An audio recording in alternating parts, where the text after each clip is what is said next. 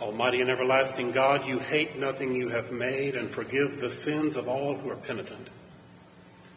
Create and make in us new and contrite hearts, that we, worthily lamenting our sins and acknowledging our wickedness, may obtain of you, the God of all mercy, perfect remission and forgiveness.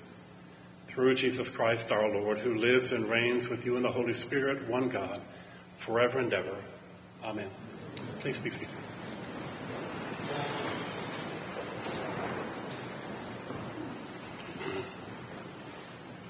I bring you greetings from all of the parishes and communities of the Episcopal Church in Alabama. It's my very great privilege to serve here and to serve in Mentone and Selma and Montgomery and Huntsville and all these wonderful communities, all of them very different, all of them brought together by the love of Jesus Christ our Lord. It's a privilege to be the Bishop of Alabama it's a privilege to work with the Cathedral Church of the Advent, my friend Andrew Pearson, our new dean, all of the clergy and all of the people of this cathedral.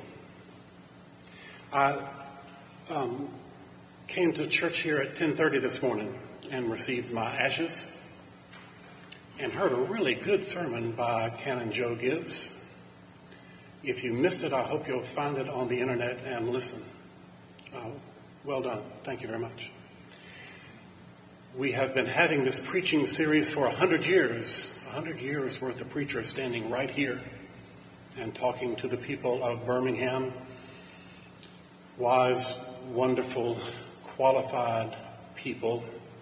I looked at the list of people who are coming this Lent, and uh, there's some really fine speakers there.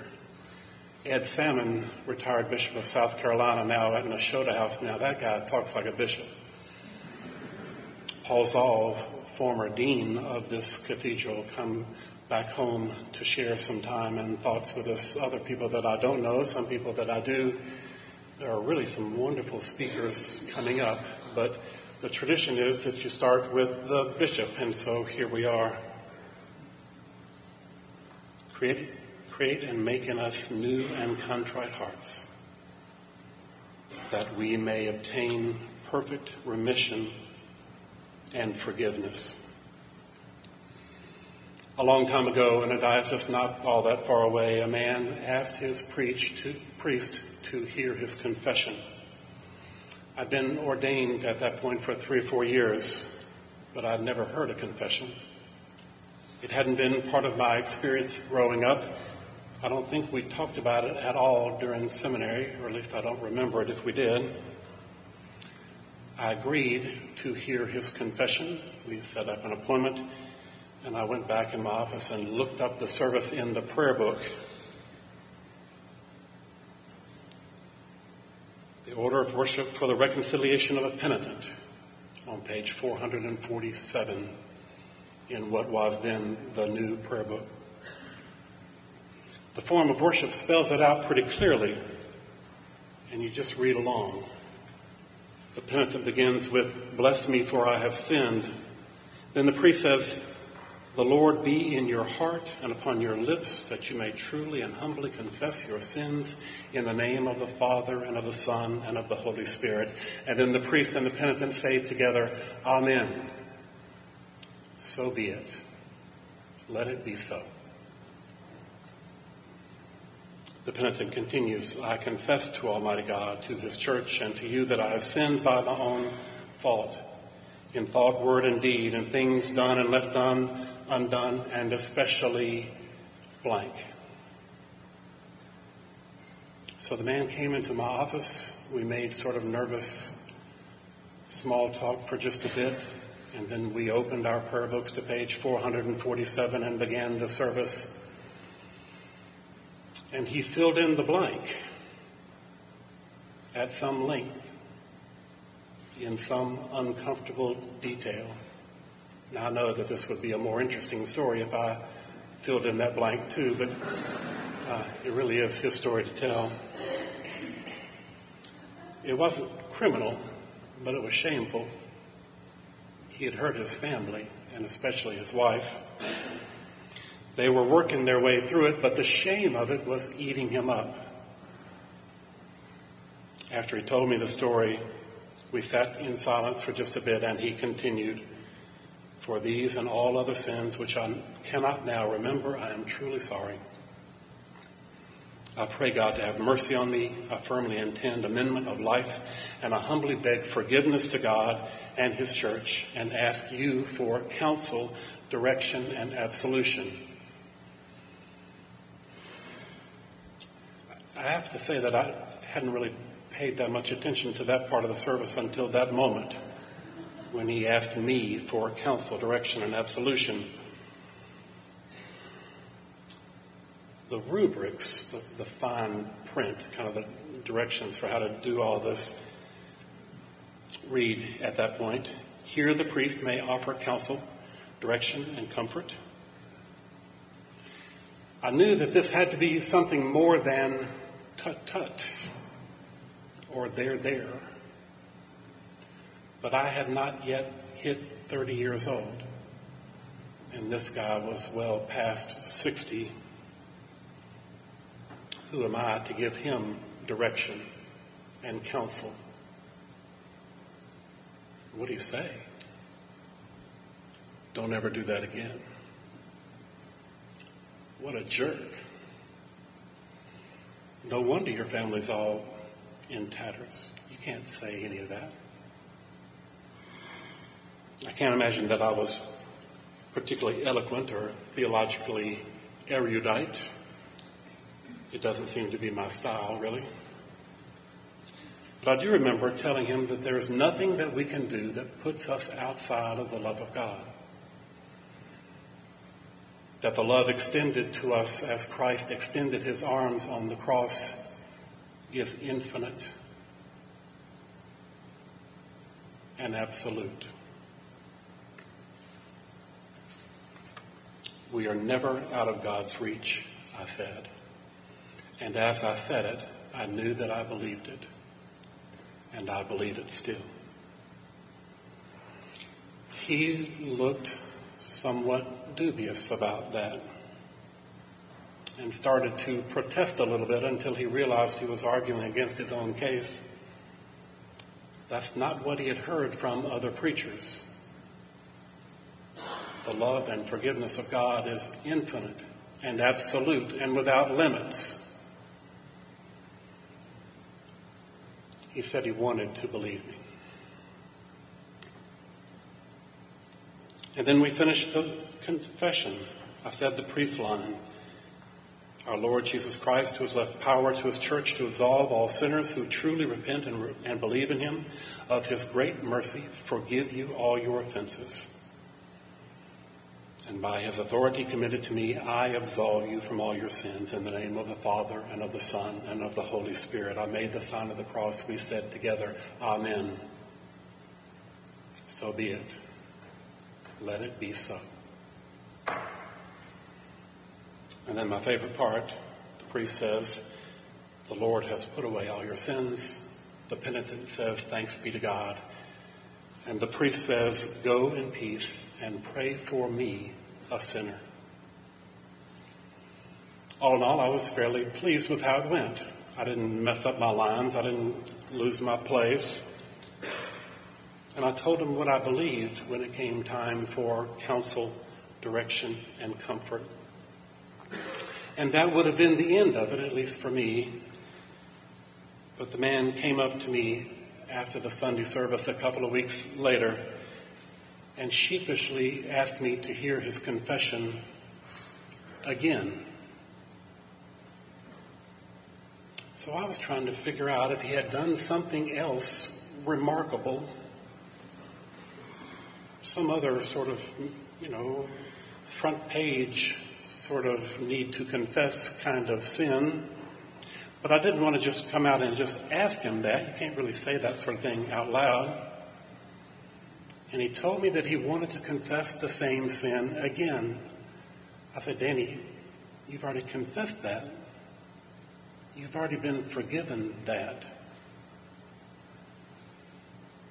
He was one of those people that had a hard time looking you in the eye. And right then he looked me deeply in the eye, and I saw the pain that he was in, and he said, But I don't feel it.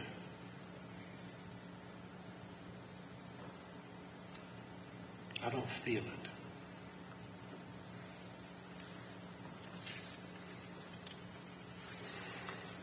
I don't remember what I said then. I do remember thinking later, I wish I'd said more or something else. It's not enough to intellectually assent to a doctrine of repentance and forgiveness. That's important, but not sufficient.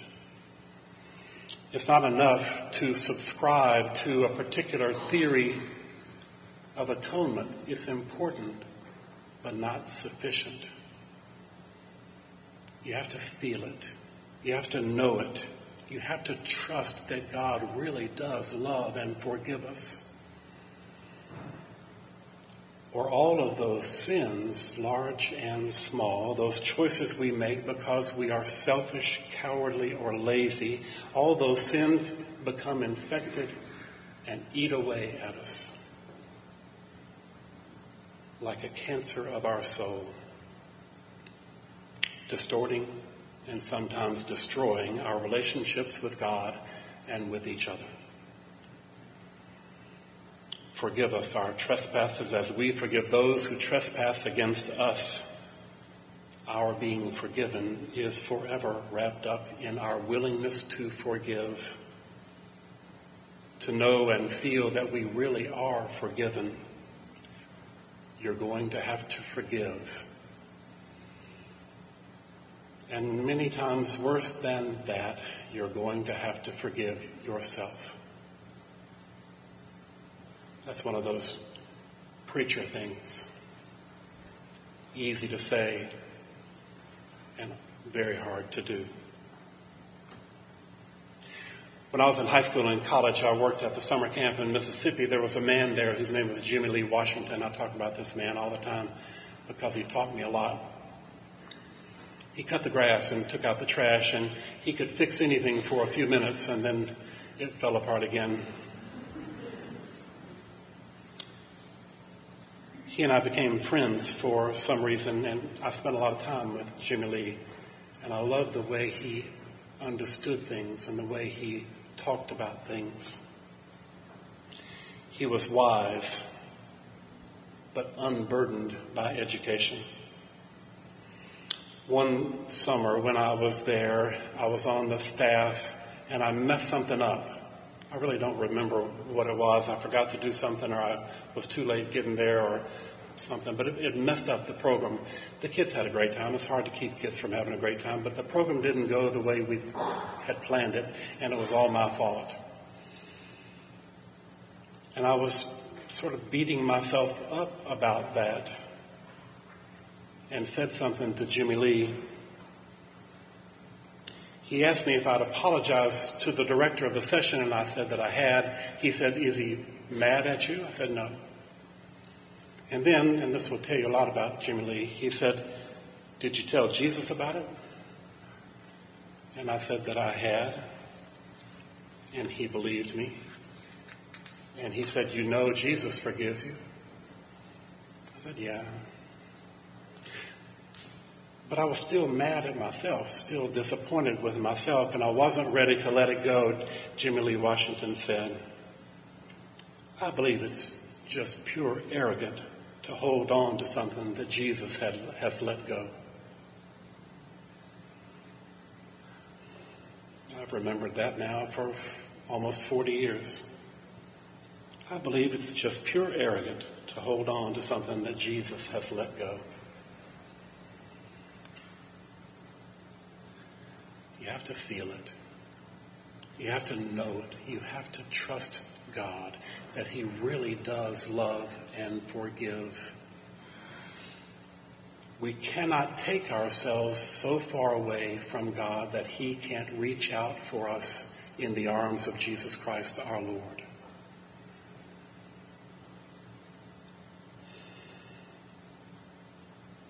In order to know that we are forgiven, we need to forgive each other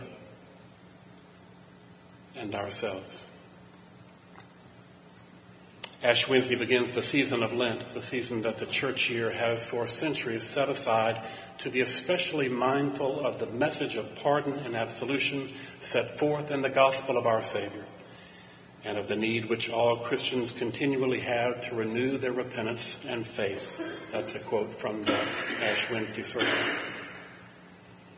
On this day, we are invited to the observance of a holy Lent by self-examination and repentance, by prayer, fasting, and self-denial, and by reading and meditating on God's holy word.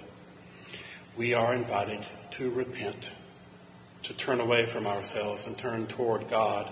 And we are invited to offer ourselves to our Lord and receive ashes as a mark of our mortal nature, remembering that we are but dust. We are dust given life and hope and imagination and grace by the power of the Spirit of God in the unfailing mercy of Jesus Christ our Lord. It's not enough to hear the words.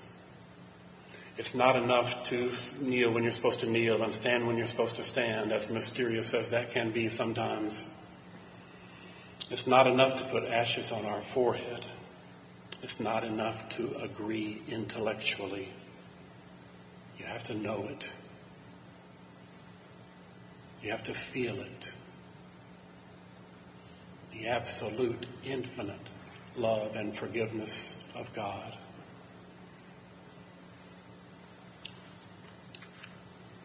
You have to trust God to really put your sins away as the psalmist wrote in Psalm 103. He will not always accuse us, nor will he keep his anger forever.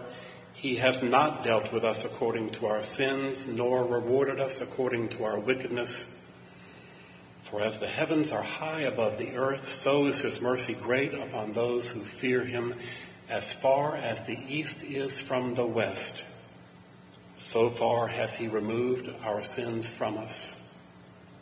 As a father cares for his children, so does the Lord care for those who fear him. I invite you, therefore, to the observance of a holy Lent. I invite you to turn away from selfishness, cowardice, and laziness, and turn toward Almighty God.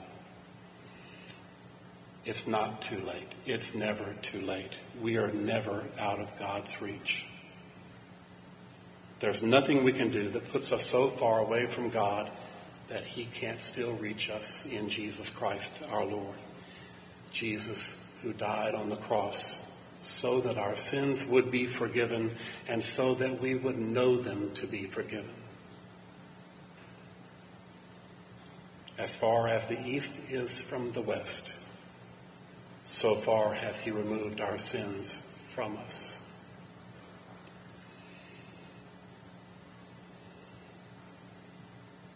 but you have to let them go. You have to trust God with all of those things that you are ashamed of. They are not who you are. I invite you, in the name of God, to let them go and trust God in God's mercy.